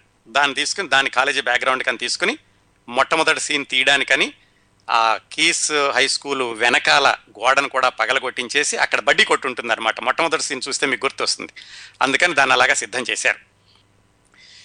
ఆ విధంగా కీస్ హై స్కూల్ దగ్గర మొట్టమొదటి రోజు షూటింగ్ ఎలా జరిగిందంటే, మొట్టమొదటి రోజు షూటింగ్ ఆయన రాసుకున్నారు వివరంగా. సరే, ఈయన వెళ్ళారు. అసిస్టెంట్గానేమో శివనాగేశ్వరరావు గారిని పెట్టుకున్నారు కదా. ఈయన వెళ్ళినప్పుడు మొట్టమొదటిసారి షూటింగ్కి వెళ్ళగానే ఈయన చాలా గందరగోళ పడిపోయాడు. ఎందుకంటే ఈయనే కెప్టెన్, ఈయనే అందరినీ డైరెక్షన్స్ ఇవ్వాలి, అందరినీ కంట్రోల్ చేయాలి, ఈయన షూటింగ్ మొదలు పెట్టించాలి. అక్కడికి వెళ్ళేసరికి క్రేన్ ఉంది, యాక్టర్లు ఉన్నారు, హడావిడిగా ఉంది, సౌండ్ ఉంది, ఒక 70-80 మంది క్రూ పనిచేస్తున్నారు, యాక్టర్లు అందరూ రెడీగా ఉన్నారు, కెమెరా వాళ్ళు రెడీగా ఉన్నారు. ఈయనకి మొత్తం వెళ్ళగానే ఒకసారి దడబుట్టిందట. అసలు ఏం చేయాలి, ఏమిటి, అసలు ఎక్కడ మొదలు పెట్టాలనేది కూడా ఐడియా రాలేదట. సరే, అక్కడ చూస్తున్నారు మొత్తం ఈయన అనుకున్నట్టుగానే కెమెరామెన్ అంతా సెట్ చేసి పెట్టాడు. అది సెట్ చేసి పెట్టి కెమెరామెన్ క్రేన్ మీద నుంచుని ఆర్డర్ సార్ అని అరిచాట ఆయన. అంటే ఏమిటి, రామ్ గోపాల్ వర్మని నువ్వు డైరెక్టర్వి, నాకు చెప్పు తర్వాత ఏం చేయమంటావు అని. రామ్ గోపాల్ వర్మ అసలే కన్ఫ్యూజన్లో ఉన్నాడు కదా, ఆయన ఆర్డర్ సార్ వినగానే ఒకవేళ అందరూ అల్లరి చేస్తున్నారని ఆయన ఆర్డర్ సార్ అన్నాడేమోనని ఈయన మళ్ళీ ఇంకోసారి ఆర్డర్ సార్ అని ఈయన కూడా అరిచాట. ఆ పక్కనున్న అసిస్టెంట్ డైరెక్టర్ అంటే ఈయనకి గురువు గారు రావు గారి ఇల్లులో శివనాగేశ్వరరావు వచ్చి, నీ బొంద, నువ్వు కూడా ఆర్డర్ సార్ అంటావేంటి, నువ్వు డైరెక్టర్వి, నువ్విప్పుడు కెమెరామెన్కి స్టార్ట్ అని చెప్పాలి, తర్వాత యాక్షన్ అని చెప్పాలి అని చెప్తే వాళ్ళు మొదలు పెడతారు, నీ ఆర్డర్ కోసం తను చూస్తున్నాడు, నిన్ను కూడా మళ్ళీ చెప్పనలేదు అని కరెక్ట్ చేశాట ఆయన. ఆయన రాసుకున్నారు, ఆ క్షణంలో నా అసిస్టెంట్గా నేను పనిచేసినట్టుగా ఫీల్ అయ్యాను, ఆ విధంగా ఇంత గందరగోళంతో మొట్టమొదటి రోజు షూటింగ్ మొదలయ్యింది అని. ఎలాగైతే మొత్తానికి ఆ మొట్టమొదటి రోజు షూటింగ్ సక్సెస్ఫుల్గా ఈయన అనుకున్నట్టుగానే క్రేన్ షాట్ పెట్టడం, ఆ కాలేజీ బోర్డు వెనకాల బడ్డీ కొట్టు, అక్కడికి రౌడీలు రావడం, వీళ్ళని కొట్టడం, ఇలాంటి సీన్ అంతా మొట్టమొదటిసారి తీశారు. షూటింగ్ అంతా కూడా చాలా వరకు హైదరాబాద్లోనే జరిగింది. ఒక్క 3 రోజులు మాత్రం మద్రాసులో షూటింగ్ చేశారట. ఇంకోటి, ఇందులో ఒక పాట ఉంటుందండి, బొర్రా కేవ్స్లో తీశారు. మొట్టమొదటిసారిగా బొర్రా కేవ్స్లో చాలా లోపలికి వెళ్ళి తీసింది ఈ సినిమాలోనే అంటారు. ఆ రెండు తప్ప చాలా వరకు షూటింగ్ అంతా కూడా హైదరాబాద్లోనే చేశారు. ఈయన ఈ సినిమాలో ఫైటింగ్ కంపోజిషన్కి వచ్చేసరికి, ఇంతక సంగీతం ఇళయరాజా గారు, మాటలు భరణి అనుకున్నట్టుగా, ఫైటింగ్ కంపోజిషన్కి వచ్చేసరికి ఫైటింగ్స్ అన్నీ కూడా రామ్ గోపాల్ వర్మ గారే కంపోజ్ చేశారట. ఆయనకి ఫైటింగ్ ఎలా తెలుసు అంటే, మరి ఆయన చిన్నప్పటి నుంచి కరాటే నేర్చుకున్నారు కదా, విజయవాడలో గ్యాంగ్ ఫైట్స్లో పాల్గొన్నారు, కరాటే నేర్చుకుంటుండేవాళ్ళు, అందుకని ఆయనే ఫైటింగ్ కంపోజ్ చేశారు. అందుకనే మీరు జాగ్రత్తగా గమనిస్తే నాగార్జున శివ సినిమాలో 2 రకాలైన పంచులే ఇస్తుంటాడు. మొహం మీదన్నా కొడతాడు, లేకపోతే పొట్లోనన్నా కొడుతుంటాడు, 2 పంచులు ఇస్తుంటాడు. దానికి కారణం ఏంటంటే నాకు తెలిసిన పంచసి రెండే, అందుకని ఆ రెండే పెట్టాను నాగార్జునకి అని రాసుకున్నారు ఈయన రామ్ గోపాల్ వర్మ గారు. ఇంకోటి ఈ సినిమాలో ప్రత్యేకత ఉంది కదండి, ఏంటి సైకిల్ చైను, అసలు యాక్టర్స్ కూడా లేకుండా వాల్ పోస్టర్ మీద పిడికిట్లో పట్టుకున్న సైకిల్ చైన్ తోటి పబ్లిసిటీ ఇచ్చి సినిమాని హిట్ చేసింది రామ్ గోపాల్ వర్మ గారే అనుకుంటాను. ఎందుకంటే అంతకుముందు హీరో హీరోయిన్ కనపడకుండా వాల్ పోస్టర్లే ఉండేవి కాదు. ఆ సైకిల్ చైను పట్టుకున్నటువంటి చెయ్యి ఎవరిది అని రకరకాల కథనాలు ఉన్నాయి. మీరు ఇంటర్నెట్లో వెతికితే కూడా రకరకాల కథలు కనపడతాయి. అవన్నీ కరెక్ట్ కాదండి. నిజంగా ఏమంటే ఆ చైను పట్టుకున్నది నాగార్జున గారే. ఇది ఎలా తెలుసు అంటే, ఈ సైకిల్ చైను పట్టుకున్నటువంటి ఆ చేత్తో సైకిల్ చైను పట్టుకున్నటువంటి దృశ్యాన్ని షూటింగ్ ఫోటో తీసింది మద్రాసులో అన్నపూర్ణ వాళ్ళకి ఒక ఆఫీస్ ఉండేది. ఆ ఆఫీస్లో పబ్లిసిటీ డిజైనర్ ఈశ్వర్ గారి సమక్షంలో ఆ ఫోటో తీశారు. ఈశ్వర్ గారు ఈ విషయం కన్ఫర్మ్ చేసి చెప్పారు, నేనున్నానండి, నేనే తీయించాను ఆ ఫోటో. నా ఆఫీస్కి వచ్చి వెంకట్ గారు, నాగార్జున గారు, రామ్ గోపాల్ వర్మ గారు అడిగారు ఇలా కావాలని, అది పబ్లిసిటీలో ఉండాలని. అందుకని నేను కూడా అక్కడికి వెళ్ళి ఫోటోగ్రాఫరు, నేను, నాగార్జున, రామ్ గోపాల్ వర్మ నలుగురు ఉన్న ఆ ఫోటో తీసినప్పుడు ఆ చెయ్యి ఖచ్చితంగా నాగార్జున గారిదే అని ఆయన చెప్పారు ఈశ్వర్ గారు. ఆ పబ్లిసిటీ డిజైన్ అన్నీ కూడా ఈశ్వర్ గారు చేసినవేనండి. వీటితోటి మొత్తం ఐడియాలు మాత్రం రామ్ గోపాల్ వర్మ గారు చెబుతూ ఉండేవాళ్ళట. ఈయన మాత్రం ఫైనల్ డిజైనింగ్ మాత్రం ఈశ్వర్ గారు చేశారు. ఈ సైకిల్ చైన్కి ఇంకొక చిన్న కథ ఉందండి, రామ్ గోపాల్ వర్మ గారే రాశారు. ఏమిటంటే, ఇట్లాగా ఈ చేజింగ్ సీన్ పెడదాం అనుకున్నప్పుడు ముందుగా ఏదో ఫుట్బాల్ ఏదో ఒక గేమ్ వెనకాల పెట్టి ఆ గేమ్ ద్వారా వీళ్ళు చేజ్ చేసుకున్నట్టుగా పెడదాం అనుకున్నారట. కానీ ఈయనకి సడన్గా ఈ సైకిల్ చైన్ తీసి కొట్టినట్టు పెడితే బాగుంటుందని ఈయన అనుకుని వెంకట్ గారికి చెప్తే ఆయనకి పెద్దగా నచ్చలేదట. కాకపోతే ఈయనకేంటంటే డెఫినెట్గా ఇది హిట్ అవుతుంది అనుకుని సరే ఇంటికి వచ్చి ఈయన ట్రై చేశాట. ఆలోచన అయితే వచ్చింది, అసలు నిజంగా సైకిల్ చైన్ చేత్తో లాగితే వస్తుందా అని. ఇంటికి వచ్చి చూస్తే సైకిల్ చైన్ రాలేదు. సైకిల్ చైన్ చేత్తో లాగడం అనేది అంత ఈజీ కాదు. కాకపోతే దానిలో అలా వచ్చినట్టు చూపించారు. సినిమా అంటే భ్రమే కదా. పైగా ఇంకొకటి, సైకిల్ చైన్ తోటి కొట్టడం అంత తేలిక కాదు. సైకిల్ చైన్ కొడితే బూమరాంగ్ లాగా అది వెనక్కి తగులుతుంది, ఎందుకంటే రబ్బర్ లాగా సాగేది కాదు. అది లింకులు ఉంటుంది ఒకదానికి ఒకటానికి. ఆ లింకు ఎంత పొడవు, ఎలాస్టిసిటీ ఉంటుంది అనేది దాన్ని బట్టి అది తగులుతుందా లేదా అని ఉంటుంది. అందుకని సైకిల్ చైన్తో కొట్టుకోవడం చాలా కష్టం. కానీ నేను చాలామందిని మోసం చేయగలిగాను. ఇప్పటికి కూడా చాలామంది వచ్చి మీ సినిమా చూసి మేము సైకిల్ చైన్తో కొట్టుకున్నామని చెప్తుంటారు, అది అబద్ధం అని నాకు తెలుసు అని రామ్ గోపాల్ వర్మ గారే రాసుకున్నారు. మొత్తానికి ఇలా అయ్యిందండి సినిమా అంతాను. రీ రికార్డింగ్ దగ్గరికి వచ్చేసరికి అప్పుడు మద్రాసులో స్ట్రైక్ జరుగుతుంది. అందుకని ఇళయరాజా గారు మద్రాసులో దీనికి రీ రికార్డు చేయడం వీల్లేక బొంబాయి వెళ్ళారు. రామ్ గోపాల్ వర్మ గారు కూడా రీ రికార్డింగ్ చేయడానికి బొంబాయి వెళ్ళారు. ఆ రీ రికార్డింగ్ చేస్తున్నప్పుడు ఒక వయలనిస్ట్ వచ్చి రామ్ గోపాల్ వర్మ గారితో చెప్పాట, నువ్వు కుర్రాడివైనా బ్రహ్మాండంగా తీసావు, ఈ సినిమా రికార్డులు బద్దలు కొడుతుంది, అత్యద్భుతంగా ఆడుతుంది అని. ఆ చెప్పినతనే ఇస్మాయిల్ దర్బార్ ఆ తర్వాత ప్రఖ్యాత హిందీ సినీ సంగీత దర్శకుడు అయ్యారు. ఆయన రామ్ గోపాల్ వర్మ గారి తెలుగు శివాకి బ్యాక్గ్రౌండ్ మ్యూజిక్లో వయలిన్ వాయించారనమాట.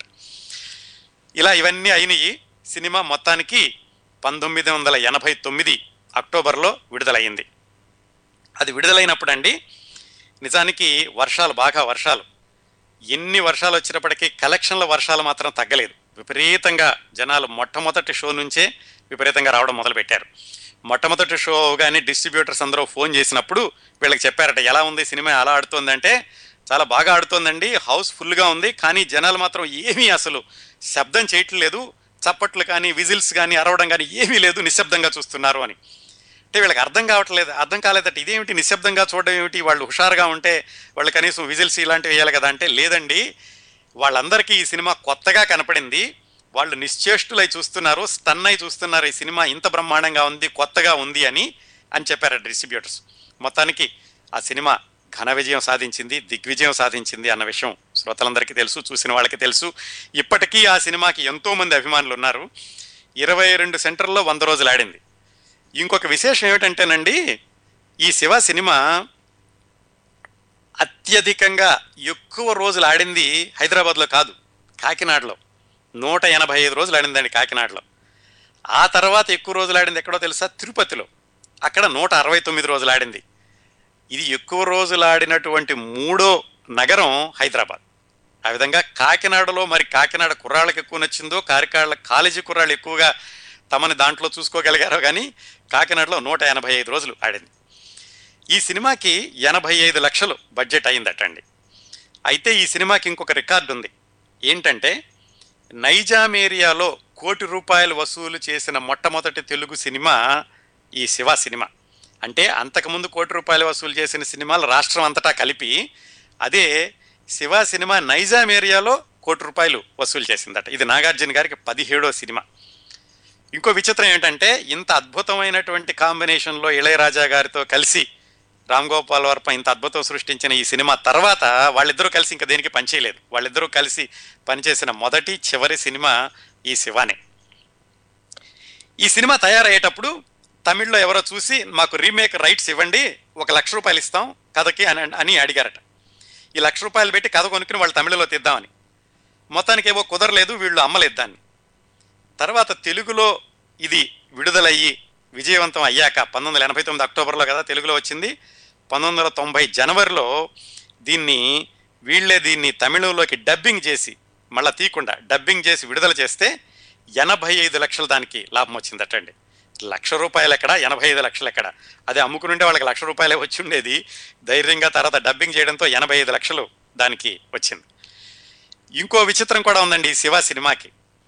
ఇన్ని విశేషాలు ఎందుకు చెప్తున్నానంటే మొట్టమొదటిసారి ఘన విజయం సాధించడం వెనకాల ఆయన పడినటువంటి, ఆయన నడిచొచ్చిన దారులు, ఆయన నమ్మినటువంటి సత్యం, ఆయన నేనేమైనా విజయం సాధిస్తాను ఆయన నమ్మడం, అది మొండి నమ్మకం, పట్టుదల, అదేనైనా అనుకోండి, దాంతో ఇంతవరకు నడిచొచ్చి నిజంగా ఆయన ఎంత విజయం సాధించాడు అనడానికి ఈ రకరకాలైనటువంటి విశేషాలని చెప్తున్నాను ఈ సినిమా గురించి. ఇంకొక విశేషం ఏమిటంటే నంది అవార్డులో మొట్టమొదటిసారిగా ఉత్తమ నూతన దర్శకుడు, ఉత్తమ దర్శకుడు 2 రకాల అవార్డులు కూడా రామ్ గోపాల్ వర్మకే వచ్చినాయి ఈ సినిమాకి. ఆ విధంగా ఉత్తమ నూతన దర్శకుడు, ఉత్తమ దర్శకుడు 2 కలిపి బహుమతులు, నంది అవార్డులు తీసుకున్నటువంటి దర్శకుడు బహుశా రామ్ గోపాల్ వర్మ గారు ఒక్కళ్ళే అనుకుంటాను. అలాగే ఇంటర్నేషనల్ ఫిలిం ఫెస్టివల్స్ కూడా ఎన్నికైనటువంటి, ఆ సంవత్సరం ఎన్నికైన ఒకే సినిమా ఈ శివ. తర్వాత దీన్ని 89లో తెలుగులో విడుదలయ్యాక 90లో దీన్ని హిందీలో మళ్ళా నిర్మించారు. కొంచెం కొన్ని సీన్లు పాతయి పెట్టి కొన్ని తీసి అలా తీశారు. అది హిందీలో కూడా చక్కగా ఆడింది. ఇంతకుముందు చెప్పుకున్నట్టుగానే ఇది హిందీలో తీసిన వాళ్ళల్లో నిర్మాణ భాగస్వామ్యం అట్లూరి పూర్ణచంద్రరావు గారు. ఎప్పుడైతే రామ్ గోపాల్ వర్మ ఆఖరి రాస్తా క్యాసెట్ కోసం అని ఈయన తీసుకెళ్ళి లాకప్లో వేశారో ఆ సినిమా ప్రొడ్యూసరే, ఈయన శివ సినిమా కూడా ప్రొడ్యూసర్ అనమాట హిందీలోను. ఈ విధంగా శివ ఘన విజయం సాధించింది. ఇంకొక సంఘటన ఏంటంటే ఆయన రాసుకుంది, శివ ఘన విజయం సాధించాక ఈయన్ని విజయవాడ పిలిచారట. దర్శకుడు విజయయాత్ర అంటారు కదా, అలాగే ఈయన విజయవాడ వెళ్ళాడు. విజయవాడ అంటే ఈయన అడ్డ, ఈయన కాలేజీలో చదువుకుంది, కాలేజీలో గ్యాంగ్ ఫైట్స్ చేసిన ఊరు. వెళ్ళినప్పుడు ఈయన హోటల్ నుంచి థియేటర్కి 5-6 మైళ్ళు ఉందట. వెళుతుంటే ఈయన అనుకున్నట్ట, ఈ రోడ్ల మీదే కదా నేను బస్సుల్లో తిరిగాను, ఈ రోడ్ల మీదే నేను చెప్పులు కూడా లేకుండా రోడ్డు మీద తిరిగాను, ఈ రోడ్డు మీదే గ్యాంగ్ ఫైట్లు చేసుకున్నాము, అల్లరి చేశాము, ఇలాంటి రోడ్డు మీదకి మళ్ళీ నేను విజయవంతమైన దర్శకుడిగా ఇంతమంది నా చుట్టూతా ఉండగా రాకపోతున్నాను ఆయన చాలా థ్రిల్లింగ్గా ఫీల్ అయ్యారు. విజయలక్ష్మి థియేటర్కి వెళ్ళారు. ఆ విజయలక్ష్మి థియేటర్ చుట్టూతానే ఈయన తిరుగుతూ ఉండేవాడు కాలేజీలో ఉండగా, ఏది చదువుకోకుండాను. ఆ థియేటర్కి వెళ్ళినప్పుడు విపరీతంగా జనాలు, అభిమానులు ఈయన చుట్టూతా చేరారు. ఆ అభిమానుల్లో నుంచి దూరంగా ఒక అతను బిక్కుబిక్కుమంటూ చూస్తున్నట్ట. ఎవరా అంటే ఆ థియేటర్ మేనేజర్. ఆ థియేటర్ మేనేజరే ఇతన్ని తిడుతూ ఉండేవాడు, ఎందుకు నీకు పెద్దాళ్ళు డబ్బులు పంపిస్తుంటే నువ్వు చదువుకోవచ్చు కదా, ఎందుకు ఇలా కాలేజ్ ఎగ్గొట్టి తిరుగుతావు అని. ఎవరైతే ఇతన్ని కేకలేశాడో అతనే మేనేజర్ అన్నాడు. అతనికి ఇతని పేరు తెలియదు, ఈ కుర్రాడు ఎవరో తిరుగుతుండేవాడని తెలుసు, కానీ అతనే ఇప్పుడు గొప్ప దర్శకుడై వచ్చాడనేసరికి అతను చాలా దూరంగా పిలుస్తుంటే ఈయనే పిలిచి పలకరించాట, నేనేనండి మీరు అప్పుడు తిట్టిన మనిషిని, ఈ సినిమా డైరెక్టర్ని అని. ఇంకొక మనిషి అలాగే అంత హడావుడిలోనూ రామ్ గోపాల్ వర్మ వైపు చాలా దూరం నుంచి చూస్తున్న మనిషి ఆ క్యాంటీన్ ఓనరు.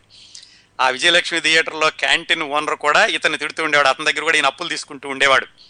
ఈయనకి గుర్తుందట, ఆ క్యాంటీన్ ఓనర్ పిలిచి అంతమందిలోనూ, గుర్తున్నాను కదా నీకు 40 రూపాయలు అప్పు ఉన్నానప్పుడు, 40 రూపాయలు ఇస్తానని సరదాగా అంటే, అతను నమస్కారం పెట్టి లేదు సార్ ఒక్కసారి రండి, నేను నా బడ్డీ కొట్టు దగ్గర మిమ్మల్ని నుంచోబెట్టి ఫోటో తీయించుకుంటాను అని ఆ విజయలక్ష్మి థియేటర్ దగ్గర బడ్డీ కొట్టు దగ్గర ఫోటో తీయించుకున్నట్ట. ఆ విధంగా విజయవాడ వీధుల్లో రౌడీలతో తిరిగిన అతను, కాలేజీకి ఎక్కువ వెళ్లకుండా ఎప్పుడూ కరాటే నేర్చుకుంటూ, వీటన్నిటికీ తోడుగా ఇంగ్లీషు పుస్తకాలు బాగా చదివి, పాశ్చాత్య వేదాంతాన్ని వంట పట్టించుకుని ఎంతోమంది విద్యార్థుల్ని ప్రభావితం చేయగలిగి, అలాగే మళ్ళా హైదరాబాద్ వచ్చి రకరకాలైనటువంటి పనులు చేసి ఎలాగైతే మొత్తానికి అందరినీ ఒప్పించి సినిమాకి పునాదులు వేసుకోగలిగిన రామ్ గోపాల్ వర్మ గారి మొట్టమొదటి దిగ్విజయం అయిన సినిమా శివ విశేషాలు అవి.